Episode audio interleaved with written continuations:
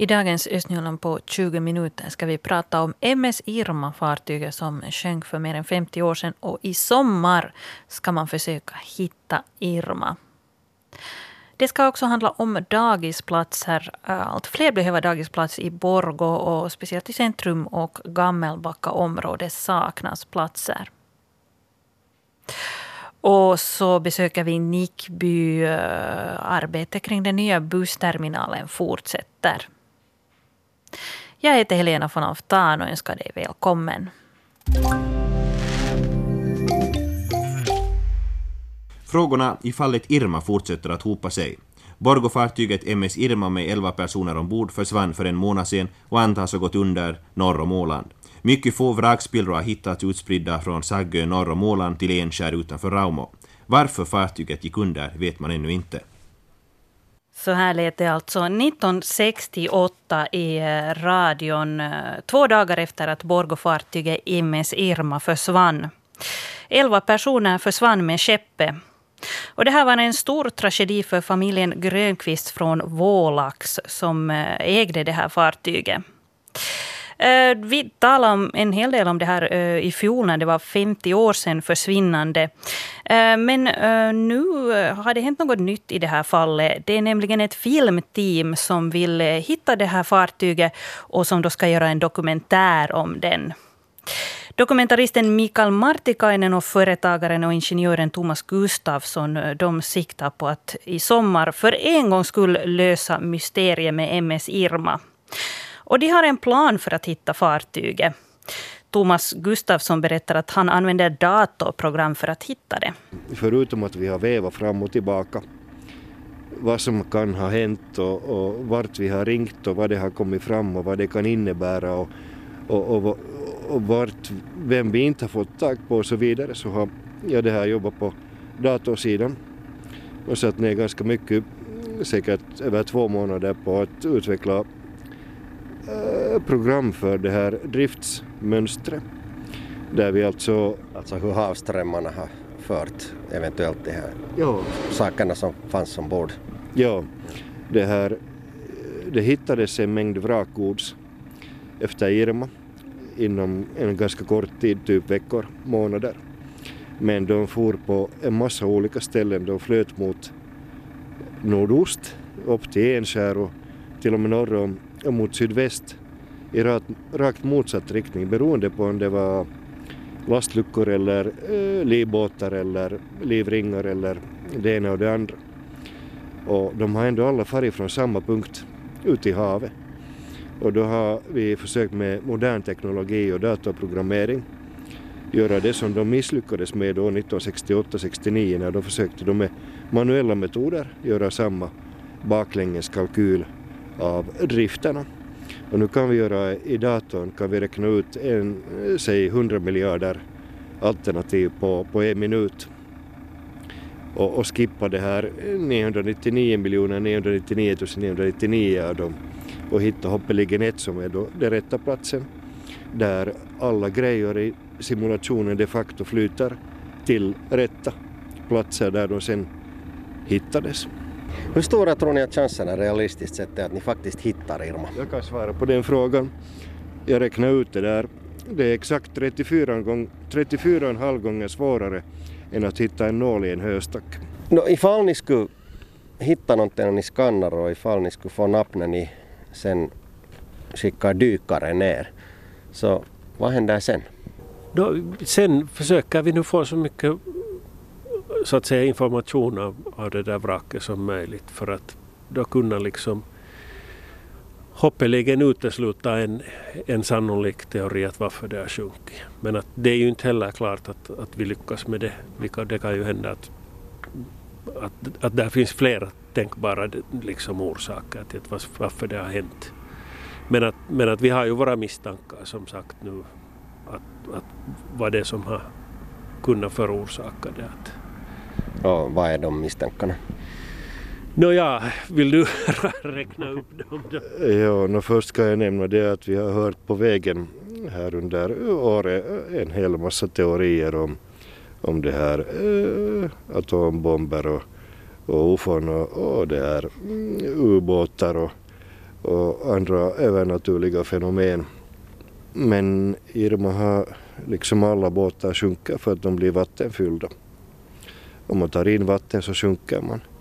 Men det var en storm 26 meter i sekunden, fem meter höga vågor. Och eh, i något skede så blir båten för liten för att klara av allting. Så det kan finnas eh, enkla orsaker att mm, fartyget tar in vatten men det kan finnas orsaker som vi har vissa indikatorer på, till exempel problem med propeller och koppling och, och, och det här eh, andra tekniska fenomen plus då naturligtvis alltid det här med dåliga beslut. Alla som vi har talat med som är erfarna på sjön så nickar på huvudet genast när man nämner någon av de här. De förstår. Och de, de, de har själva varit i liknande situationer och, och inser att skillnaden mellan att lyckas och misslyckas är mycket liten. Och i allmänhet så är det så att för att gå under så måste många faktorer inträffa. Det räcker inte med en, ett, ett misslyckande utan det är flera saker som ska hända samtidigt. Till exempel den här stormfronten som kommer just då under några timmar som allra värst. Plus att man kanske då har just ett tekniskt fel plus att man gör ett, ett litet misstag i, i rutvalet i val av tidpunkten plus något annat som, som händer och sen när det är tillräckligt många saker så, så skiter det sig. Hur svårt är det att bärga ett så här stort skepp ifall man skulle hitta det? Det, allting går att bärga om det finns intresse att göra det. Men uh, det finns nog inte något intresse. Det är inte en miljöfara längre och där finns inget värdefullt. Ett skrov är egentligen bara stål. Att det är nog den här emotionella sidan som är, är den stora. Om vi tänker på det här minnestillfället i Borgo som drog över 400 besökare. Så det berättar nog att, att uh, grejen Irma i bygden kring Borgo, Vålax, så det är spondus jämfört med alla andra saker så de är, det är i en helt egen klass. Det är många som, som det här har levt med det här och har tänkt på det här. Det har gått tanketimmar. Man räknar hur många timmar, hur många människor har tänkt tillsammans på Irma. Mm. Så kan man komma till hundratusen timmar. Vem vet? Ja.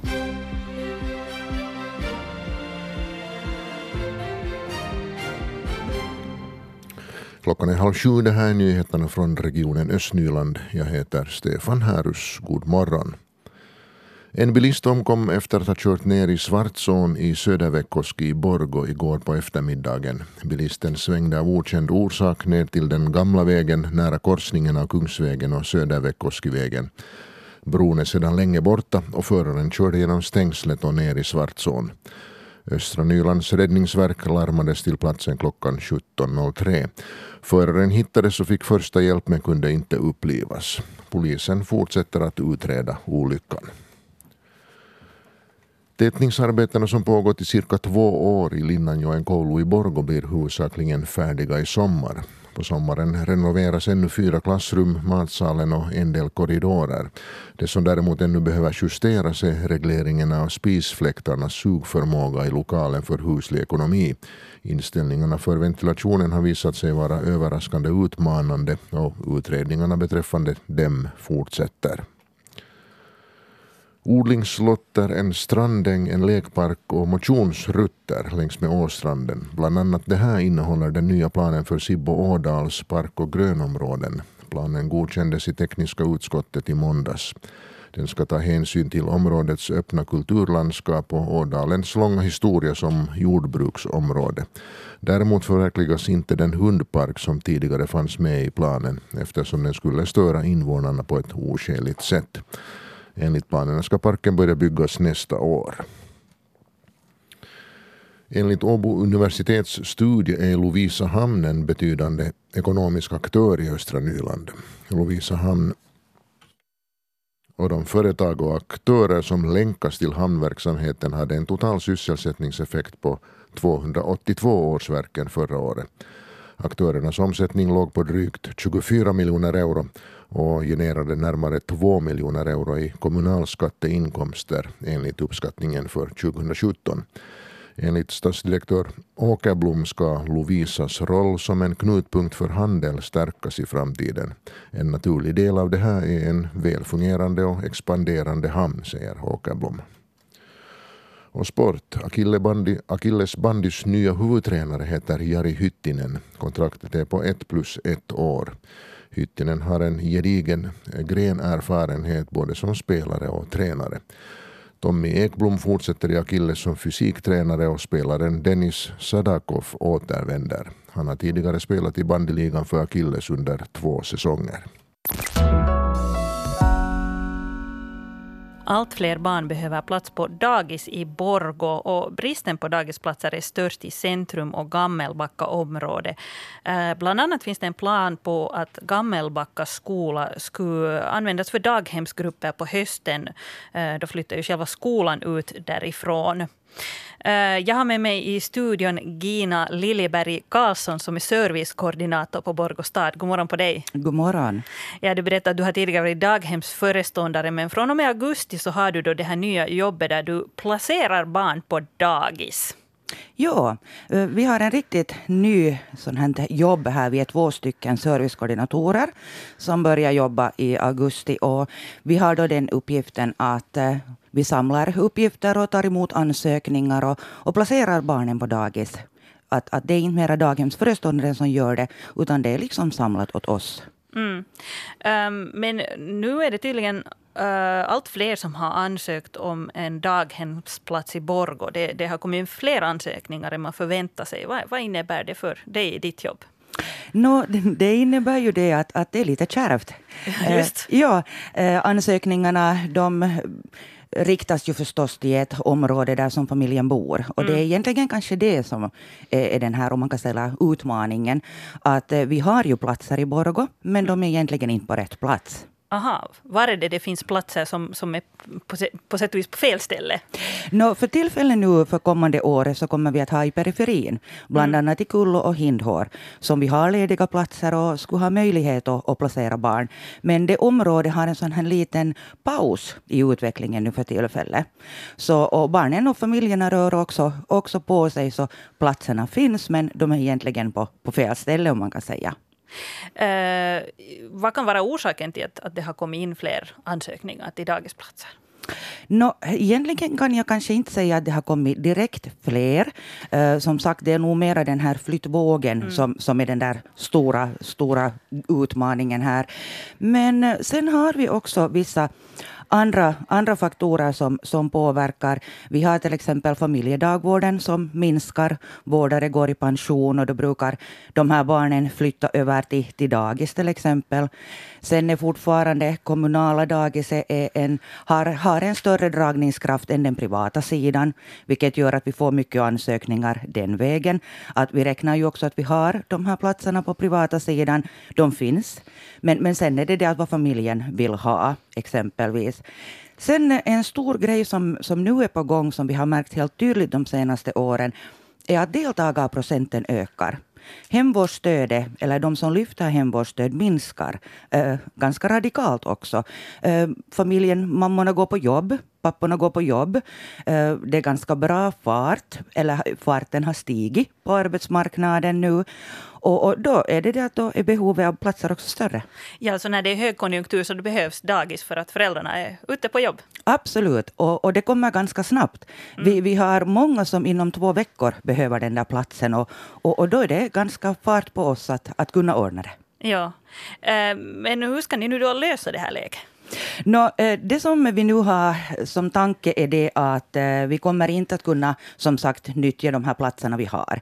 Eller vi vill inte erbjuda familjerna platser, till exempel i Kullo och Hindhår, mm. riktigt med tanke på deras egen vardag. Så då är vår tanke att eh, vi skulle ta i bruk två tillfälliga utrymmen. Ett i centrum och ett där i Hammars område. Svenska Yle rapporterade här eh, förra veckan om ett fall i Helsingfors där det var en familj som fick en dagisplats riktigt långt ute i periferin i Landbo som förr hörde till Sibbo och de hade räknat ut att sådär med kollektivtrafik skulle det vara fyra timmar om dagen åt till att pendla. Eh, jag har med mig Gina eh, Liljeberg Karlsson från Borgå stad som jobbar som servicekoordinator och placerar barn på daghem. På Borgå vill ni alltså inte gå den här vägen att skicka folk hemskt långa vägar till något dagis i andra änden av stan? Nej, det vill vi inte. Eh, om vi har möjligheter så, så ordnar vi gärna med den här principen om, om så kallad närservice. Eh, det är bättre för familjens vardag, det, det är lättare, det är nära. Barnen bygger upp vänskapsförhållande på, på de ställen de bor och, och sen kommer att gå i skola med, med samma kompisar. Så det är egentligen ganska viktigt också på lång sikt. Och, och Borgå har satsat på det här. Eller vi satsar på det här hela tiden. Visst kan vi tyvärr bli erbjuda en familj som till exempel under ett verksamhetsår snabbt behöver en plats. Och vi har inte någonting vi kan erbjuda närmare. Men, men då är det frågan om en tillfällig plats och, och så snabbt som möjligt så, så gör vi en inre förflyttning åt dem närmare hem. Mm. Ja, precis. Eh, men det är alltså brist på dagisplatser i centrum och Gammelbacka område i Borgo.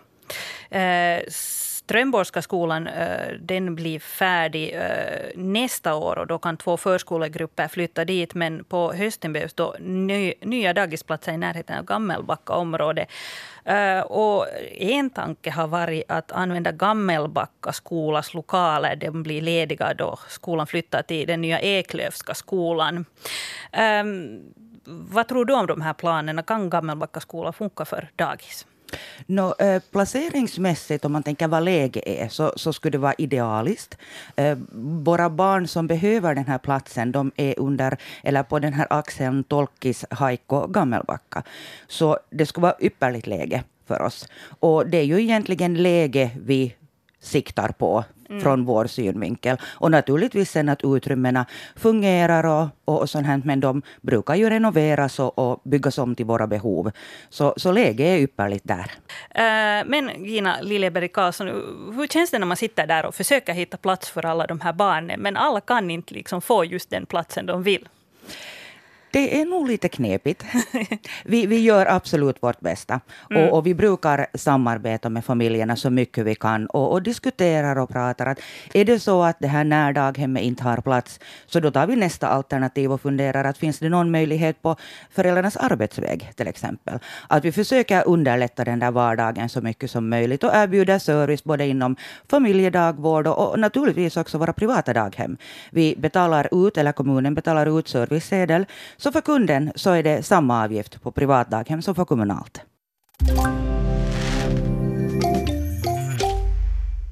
I Nickby i Sibbo så byggs det ju för fullt på många ställen. Uh, och ett ställe som har väckt frågor, uh, folk undrar om det är klart eller inte, det är den nya bussterminalen på Stora Byvägen i Nickby. Eh, den här nya bussterminalen har varit i bruk i flera månader. Men trots det har området där omkring sett halvfärdigt ut. Det här bland annat på grund av att stenläggningarna kring terminalen inte har varit färdiga. Eh, vår reporter Rebecka Svedberg hon åkte till Nickby för att se hur det ser ut just nu. Vi har nu tagit oss till Nickby, helt här i centrum. Jag står utanför Sockengården här på Stora Byvägen. Här blev i höst klar den här nya bussterminalen. Men det har trots det inte riktigt verkat som att det här området är helt klart för att den här stenläggningen ser inte färdig ut.